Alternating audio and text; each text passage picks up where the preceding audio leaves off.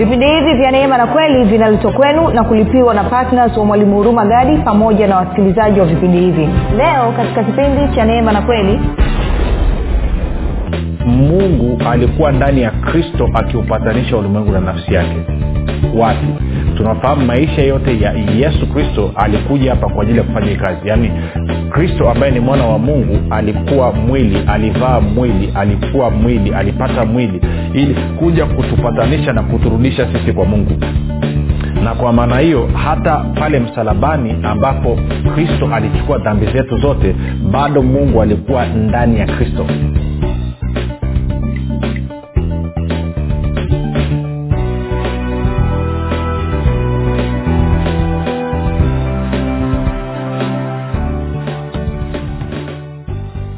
popote pale ulipo rafiki ninakukaribisha katika mafundisho ya kristo kupitia vipindi vya neema na kweli. Jina langu naitwa huruma gadi. Ninafuraha kwamba umeweza kuungana nami kwa mara nyingine tena ili kuweza kusikiliza kile ambacho bwana wetu yesu kristo ametuandalia. Kumbuka mafundisho ya kristo yanakuja kwako kila siku muda na wakati kama huu yakiwa na lengo la kujenga na kuimarisha imani yako. Wewe unanisikiliza ili uweze kukua na kufika katika cheo cha kimo cha utimilifu wa kristo kwa lugha nyingine ufike mahali uweze kufikiri kama kristo uweze kuzungumza kama kristo na uweze kutenda kama kristo. Kufikiri kwako rafiki kuna mchango wa moja kwa moja katika kuamini kwako. Ukifikiri vibaya utaamini vibaya lakini kama utafikiri vizuri utaamini vizuri. Hivyo basi fanya maamuzi ya kufikiri vizuri na kufikiri vizuri na kufikiri kama kristo na ili uweze kufikiri kama kristo unabudi kuwa mwanafunzi wa kristo. Na mwanafunzi wa kristo anasikiliza na kufuatilia mafundisho ya kristo kupitia vipindi vya neema na kweli. Um, tunaendelea na somo letu linalosema huduma ya upatanisho. Najua jana nimegusa kitu ambacho kwa wengine imekuwa ni kigumu kidogo lakini ukweli ndio huo.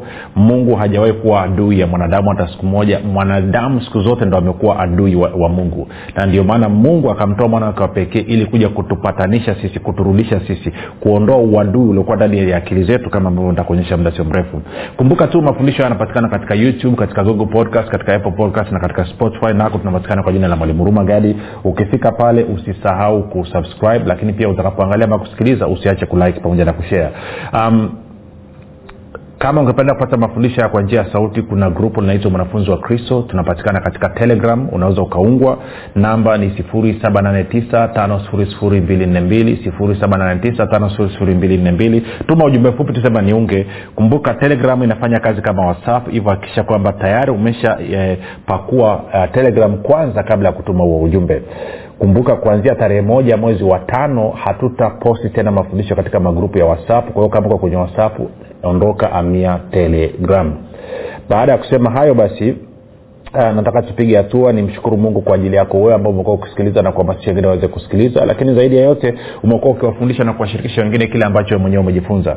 Pia namshukuru mungu kwa ajili yako wewe ambao umekuwa ukifanya maombi kwa ajili ya wasikilizaji wa vipindi vya neema na kweli kwa ajili ya kwangu pamoja na timu yangu. Tunasema asante sana kwa upendo wako asante sana kwa uaminifu wako. Na shukrani kwa mungu pia zinakwenda kwa ajili ya kwako wewe ambao umekuwa ukifanya uh, ukisapoti injili kwa kuchangia gharama za kupeleka injili kwa njia ya redio na umekuwa ukifanya hivyo mwezi hadi mwezi pasipo kuchoka kwa upendo mkubwa zaidi. Nasema asante sana neema na amani ya bwana wetu yesu kristo izidishwe katika maisha yenu ninyi nyote ambao mmejitoa katika eneo lolote lile ambalo la kusapoti kazi ya mungu iweze kwenda mbele.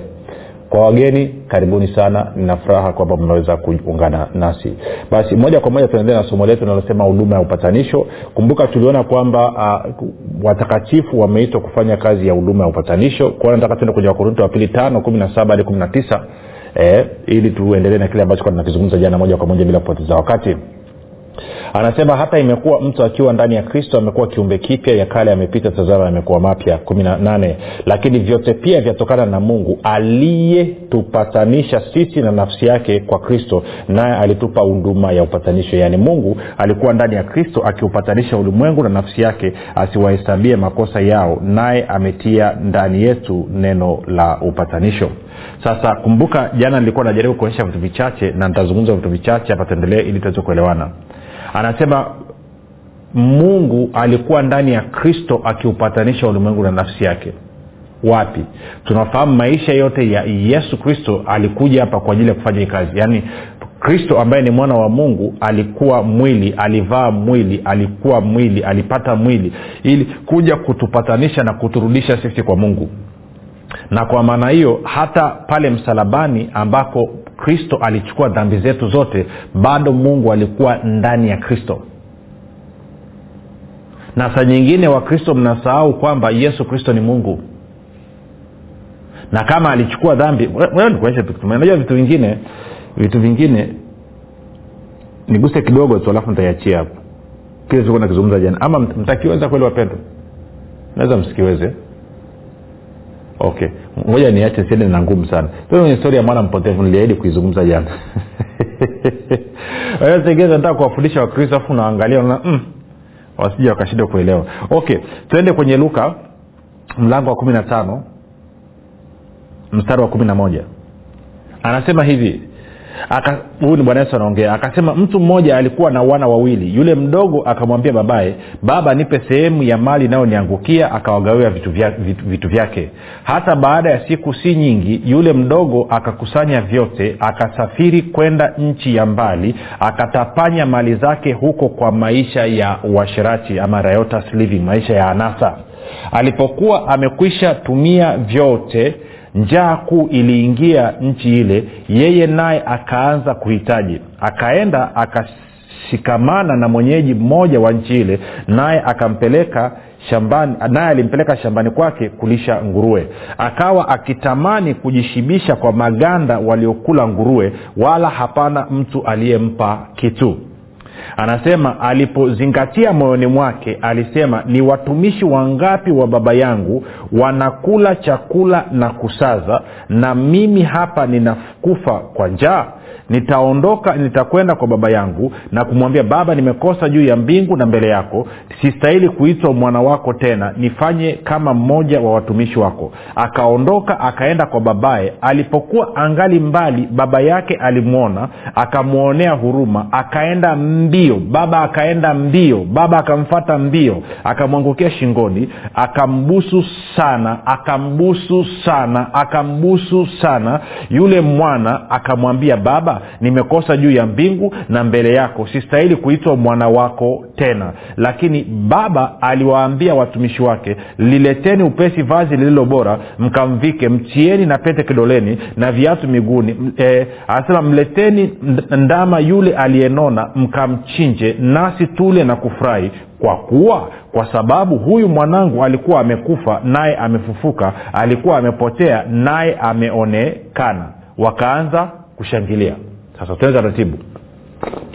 Huyu bwana mdogo ndiye aliyefanya maamuzi ya kuondoka kwa baba yake na kwenda na hamsini zake. Tunakwenda sawasawa na alipokwenda na hamsini zake akaishi maisha ya anasa. Akafilisika. Baada ya kufilisika akawa amepata kibarua cha kulisha nguruwe. Lakini hata chakula kilikuwa hakipatikani kwao akafanya maamuzi moyoni mwake akasema nitarudi kwa baba yangu. Nikamtake radhi baba yangu nikamwambia nimekukosea. Nimekosea mbingu na nchi mbele yako. Na, na anasema alipokuwa akirudi baba yake alimwona kwa mbali akamwonea huruma. Baba yake akapiga mbio kumfata mtoto. Na alipofika kwa mtoto akaanza kumbusu sana. Teni taratibu. Je kitendo cha baba kupiga mbio na kumfata mwanaye na kufika pale na kuanza kumbusu. Angalia hata wakati mtoto anaomba msamaha baba hajasikiliza yale maneno. Ana furaha mno mno mno amepata mtoto wake. Na kwa maana hiyo anasema kaleteni lile vazi. Kaleteni lile vazi. Kaleteni. Mvelisheni vazi. Mvelisheni pete. Pointi yangu ni nini? Aliyemwasi mwingine ni mtoto ndo aliyemwacha baba yake. Sio baba aliyemwacha mtoto baba siku zote alikuwa na shauku mwanaye arudi nyumbani tena. Ndio maana mwanaye alivyorudi baba akafanya furaha. Na hiyo picha hiyo tunapewa pia na bwana yesu kwenye stori ile ya nirudi nyuma. Tuende ule mstari wa nane. Luka kumi na tano nane. Anasema au kuna mwanamke gani uh, sio ngoja tuende mstari wa mbele kidogo. Uh, uh, stori ya no sorry turudi nyuma kidogo mtanisamee eh, tuanze mstari wa kwanza. Luka kumi na tano mstari wa kwanza mpaka mstari wa saba. Nataka nikupe picha rafiki uone kitu hapa.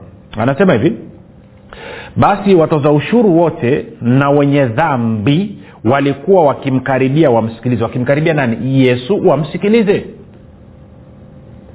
Mafarisayo na waandishi wakanungunika viongozi wa dini wa wakati huo wakanungunika wakisema mtu huyu huwakaribisha wenye dhambi tena hula nao akawaambia mfano huu akisema ni nani kwenu mwenye kondoo mia akipotewa na mmojawapo asiyewaacha wale tisini na kenda nyikani aende akamtafute yule aliyepotea hata amwone naye akiisha kumwona humweka mabegani pake akifurahi na afikapo nyumbani kwake huwaita rafiki zake na jirani zake akawaambia furahini pamoja nami kwa kuwa nimekwisha kumpata kondoo wangu aliyepotea.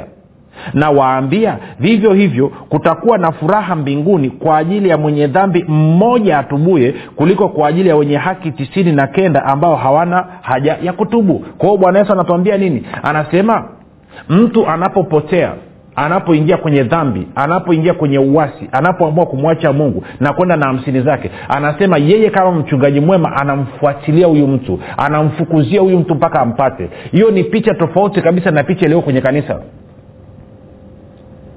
Mbele za yesu na baba yake mtu anapofanya dhambi anapokengeuka na kuanza kwenda kwenye njia isiyofaa anatupa picha kwamba mungu kupitia yesu kristo anamfukuzia huyu mtu ili kumrudisha kwenye kanisa mtu akifanya makosa akafanya dhambi tunamfukuza. Alafu tunasema sisi watumishi ni wawakilishi wa yesu. Yesu yupi? Bosi wako mwenyewe anamfukuzia yule mtu mwenye dhambi ili amrejeshe. Wewe unamfukuza. Hivi uone unapishana na bosi wako? Siku unapofukuza mshirika aliyefanya makosa aliyefanya dhambi ukamfukuza aondoke kanisani kwako ndo siku ambao pia ulimfukuza na yesu. Maanake anapotoka yule bwana yesu naye anatoka naye kwenda kumfata na kumbembeleza amrejeshe ina maana mungu anaunga mkono dhambi? Hapana la hasha. Ndio maana alimtoa mwanawake wa pekee akafa akamwaga damu yake ili dhambi za watu wote ziondoke. Sasa tumepewa huduma ya upatanisho. Kwa nini? Kwa sababu mwanadamu ndiye anayemwasi. Mungu hajawahi kumchukia. Ndichojaribu kipindi kilichopita najaribu kueleza na kipindi hichi najaribu kueleza. Mungu hajawahi kuwa kinyume cha mwanadamu hata siku moja. Pamoja na kwamba mwanadamu ndiye aliyemwasi mungu. Pamoja na kwamba mwanadamu amekuwa kinyume. Waliomuua yesu pale msalabani ni wanadamu. Wale mafarisayo wale viongozi wa dini makuhani walikuwa wanajua kabisa kwamba yesu ni mwana wa mungu. Kwa hiyo kama ni mwana wa mungu maanaake ni mungu. Lakini bado walimuua. Mungu aliuawa na mikono ya watu wenye asira kumbuka yesu ni mwana wa mungu. Kumbuka yesu ni mungu. Usisahau hilo. Yesu ni mwanadamu kwa asilimia mia moja lakini pia ni mungu kwa asilimia mia moja. Kwa hiyo maanaake ni kwamba pale msalabani ndo chuki ya wanadamu dhidi ya mungu wao dhidi ya muumba wao ilipodhihirika. Walimuua na kumsulubisha pasipo huruma yoyote sisi binadamu ndo tumekuwa tuko kwenye uadui na mungu sio mungu. Sikiliza mstari huu. Najua ni shoku kwako kusikia hiyo. Okay tuende kwenye kwenye wakolosai. Ntakupa mfano mistari miwili vifungu viwili. Wakolosai mlango wa kwanza. Inazungumzia habari za yesu. Nitasoma mstari wa kumi na tano alafu nitaruka nitaenda mstari wa kumi na tisa. Naye yaani kristo ni mfano wa mungu asiyeonekana. Ndio maana bwana yesu akasema ukiniona mimi umemwona baba. Ukiniona mimi umemwona baba. Okay. Mstari wa 19 anasema kwa kuwa katika yeye yeye nani kristo ilipendeza utimilifu wote wa nani? Wa mungu ukae. Na kwa yeye yeye nani kristo kuvipatanisha vitu vyote na nafsi yake. Kwao mungu kupitia kristo alipatanisha vitu vyote na nafsi yake mwenyewe. Kumbuka tuna huduma ya upatanisho tuko sawasawa anasema na kwa yeye kuvipatanisha vitu vyote na nafsi yake akiisha kufanya amani kwa damu ya msalaba wa nani? Wa kristo. Kwa yeye kristo ikiwa ni vitu vyote vilivyo juu ya nchi au vilivyo mbinguni. Ishirina moja. Na ninyi mliokuwa hapo kwanza mmefarikishwa tena adui katika nia zenu kwa matendo yenu mabaya amewapatanisha sasa katika mwili wa nyama yake kwa kufa kwake ili awalete ninyi mbele zake watakatifu wasio na mawa wala lawama. Sasikia mstari wa ishirina moja na wa ishirina mbili nasoma kwenye bibilia tuone bibilia neno inasemaje na bibilia habari njema inasemaje. Anasema hapo kwanza mlikuwa mmetengana na mungu naona hiyo mlikuwa mmetengana na mungu na mlikuwa maadui zake kwa sababu ya fikra zenu mlikuwa maadui zake kwa sababu ya fikra zenu na matendo yenu maovu. Bibilia habari njema anasema hivi hapo kwanza nyinyi pia mlikuwa mbali na mungu na mlikuwa maadui zake kwa sababu ya fikra zenu na matendo yenu maovu. Kwa hiyo ina maana uadui na mungu ni kwenye kufikiri na urafiki na mungu ni kwenye kufikiri kwa hiyo anasema uadui wetu na mungu ulikuwa uko wapi? Kwenye kufikiri kwetu. Kwa kuwa kufikiri kwetu kulikuwa kuwa kinyume na mungu hata na matendo yetu pia yakafuata kufikiri kwetu. Kumbuka huwezi ukafanya kitu bila kufikiri. Inaanza kwenye wazo kwanza alafu ninafuata kitendo. Kwa anasema ni uadui ulikuwa kwenye kufikiri. Uadui na mungu ulikuwa kwenye kufikiri kwetu. Tuko sawasawa? Maana kumbuka dhambi ni uwasi atendaye dhambi afanya uwasi waraka wa kwanza yaona tatu nne. Kwa hiyo ina maana mwanadamu ndiye alikuwa ametengeneza uadui kwenye, kwenye fikra. Ndio maana kwa mfano ndio maana tumepewa huduma ya upatanisho. Kwa hiyo yesu kristo akaja kupitia mwili wake akaja kutupatanisha na mungu kuturudisha kwa mungu kuondoa ule uadui uliokuwa ndani yetu. Kumbuka yesu sio tu kwamba yeye ni mungu lakini pia ni mwanadamu. Okay tukawekea mstari mmoja hapa tatusaidia twende kwenye timotheo wa kwanza. Timotheo wa kwanza mlango wa pili. Na tuanze mstari wa tano. Ama tuanze mstari wa tatu mpaka wa tano. Ama wa sita kwani nini? Timotheo wa pili. Nani timotheo wa kwanza sore mlango wa pili mstari wa tatu mpaka ule wa sita. Anasema hii ni nzuri. Hili ni zuri nalo la kubalika mbele za mungu mwokozi wetu mwokozi wetu mungu mwokozi wetu ambaye hutaka watu wote waokolewe na kupata kujua yaliyo kweli. Kwa hiyo anasema mungu anataka watu wote waokolewe na watu wote wapate kuijua iliyo kweli.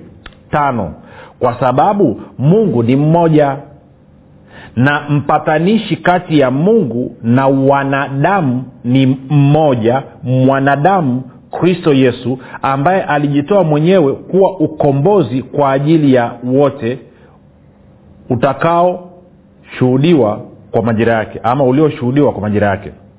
Naomba nisoma mstari wa tano na wa sita kwenye bibilia ya neno. Tusikia anasemaje. Anasema hivi kwa maana kuna mungu mmoja na mpatanishi mmoja kati ya mungu na wanadamu yaani mwanadamu kristo yesu. Aliyejitoa mwenyewe kuwa fidia kwa ajili ya wanadamu wote jambo hili lilishuhudiwa kwa wakati wake ufaao. Sasa nataka kuna kitu nataka ukione hapa rafiki. Anasema kwanza anasema mungu anataka watu wote waokolewe. Alafu mbili anasema anataka watu wote wafikie ujuzi wa kweli. Alafu anasema mungu ni mmoja alafu anasema mpatanishi kati ya mungu na mwanadamu. Okay moja nisome vizuri. Anasema kwa maana kuna mungu mmoja na mpatanishi mmoja kati ya mungu na wanadamu. Yaani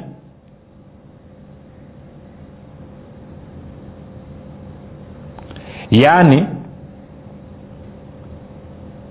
mwanadamu kwa tafsiri ya kawaida kwanza. Kuna kitu kinapita kichwani. Usamee ndo hivyo ilivyo. Okay. Hata kwa sababu mungu ni mmoja na mpatanishi kati ya mungu na wanadamu ni mmoja. Mwanadamu kristo yesu. Tuko sawa? Sasa nataka uone kitu hichi. Anasema mpatanishi kati ya mungu na wanadamu ni, ni nani? Ni mwanadamu kwa maana kuna mungu mmoja na mpatanishi mmoja kati ya mungu na wanadamu yaani mwanadamu kristo yesu aliyejitoa mwenyewe kuwa fidia kwa ajili ya wanadamu wote. Jambo hili lilishuhudiwa kwa wakati wake. Okay tena taratibu. Anasema mungu ni mmoja na mpatanishi kati ya mungu na mwanadamu ni mmoja. Mwanadamu. Hajasema kwa bahati mbaya mwanadamu kristo yesu. Kwa nini roho mtakatifu kwa njia ya paulo asisitize neno mwanadamu? Kwa nini asisitize neno mwanadamu? Ni kwa sababu kumbuka yesu ama yesu kristo ama kristo yesu ana asili mbili ndani ya mtu mmoja. Two natures in one person yeye ni mungu kwa asilimia mia moja lakini pia ni mwanadamu kwa asilimia mia moja. Lakini mungu ni mmoja. Kwa hiyo anasema mpatanishi kati ya mungu na mwanadamu. Huyu mungu ambaye ni mmoja. Pamoja akawa tunasema mungu baba mungu mwana mungu roho mtakatifu mungu ni mmoja. Mpatanishi kati ya mungu ambaye ni mmoja na mwanadamu ama na wanadamu ni mwanadamu mmoja. Sio wawili mwanadamu mmoja. Kristo yesu. Sasa pata picha hii. Sisi tulikuwa adui na mungu katika fikira zetu. Binadamu ndio waliomkataa mungu. Kwa hiyo kristo ambaye ni mwana wa mungu akaja akawa incarnated akachukua mwili akavaa mwili wa kibinadamu na yeye kama mwanadamu sasa anachukua hatua ama initiatives kwa lugha ya kiingereza ya kuturudisha kwa mungu. Maanake mwanadamu mmoja ambaye anaitwa adamu ndiye aliyeasi akawaondoa wanadamu wote kutoka kwa mungu. Na adamu wa mwisho ambaye ni kristo ndiye anayekuja na kuturudisha kwa mungu sasa adamu alituondoaje kwa mungu? Ukisoma warumi tano hadi utaona anasema kwa mtu mmoja dhambi iliingia ulimwenguni na kwa dhambi hiyo mauti. Kwa hiyo inamaana adamu alileta dhambi ulimwenguni na hiyo dhambi ndio iliyosababisha ndio iliyotutenga sisi na mungu ndio iliyoficha uso wa mungu kutoka kwetu. Sio mungu alijificha. Dhambi ilituwekea giza ilituwekea kiza ilituwekea ukuta ilituwekea ilituwekea kama nini tunasema utaji. Ikazuia sisi kumwona mungu uso lakini pia ikatuzuia sisi tunapozungumza tukashindwa kuwakilisha hoja zetu kwa mungu. Na hiyo dhambi ikasababisha sisi sasa tumkatae mungu.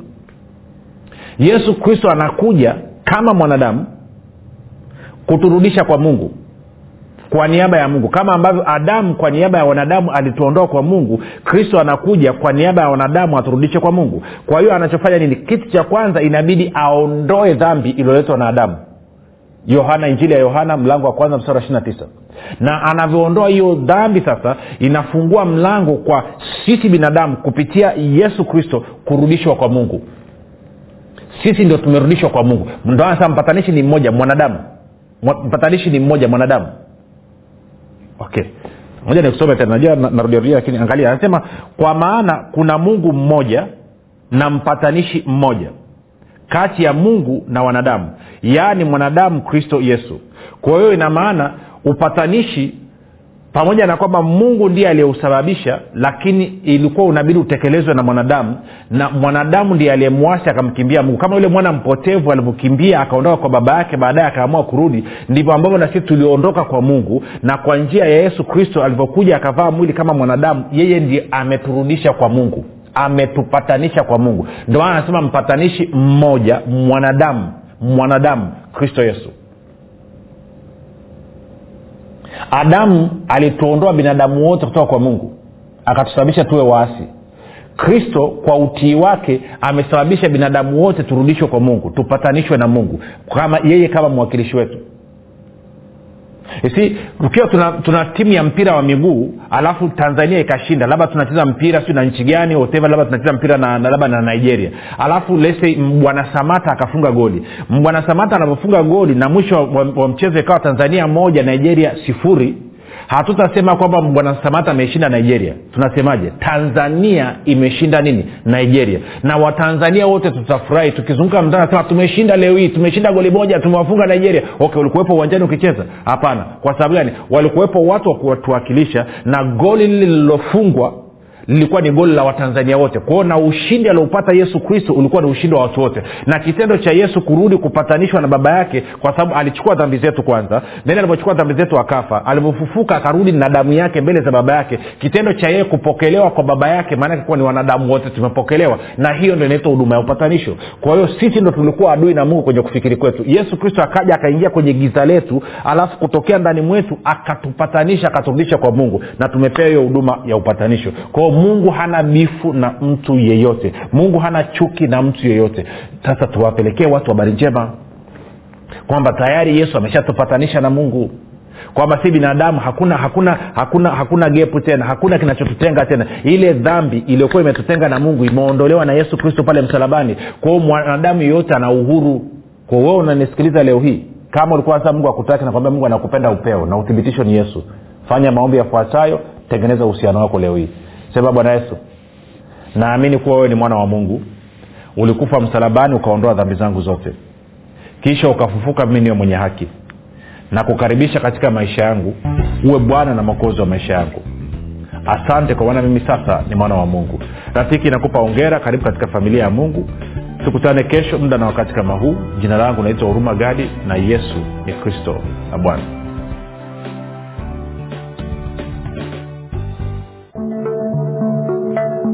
watu wengi waliosoma kitabu cha mwalimu huruma gadi cha nguvu ya ukiri wanakiri na kushuhudia kwamba maisha yao yamebadilika. Niliposoma kitabu hiki cha nguvu ya ukiri jambo moja lililobadilisha kwanza maisha yangu ilikuwa ni kubadilika kutoka kwenye kukiri mambo ambayo sio sahihi kwenda kwenye nguvu ya kukiri mambo ambayo ni sahihi. Kwa hiyo ningependa tu niseme kwamba katika hilo nimeona mabadiliko na nimeona matokeo na mungu ni mwema kwenye maisha yao kitabu cha nguvu ya ukiri kinatuelewesha kwamba tuanze kuishi yale maisha halisi ambayo mungu ameyakusudia katika maisha yetu. Hata nyumbani kwangu mtoto wangu alikuwa anaamka na kutapika anaumwa kila leo. Lakini baada ya kuanza kuwakirisha watoto kwamba mnakitakiwa kukiri positive kukiri kile ambacho mungu amekisema kwamba wewe ni mzima huumu mpaka leo magonjwa ndani ya nyumba yangu hakuna tena kwa sababu ya kile ambacho mungu amekisema. Sasa umesikia matunda ya kumiliki kitabu cha nguvu ya ukiri. Unasubiri nini kumiliki nakala yako mwenyewe? Piga simu namba 7645242 au 673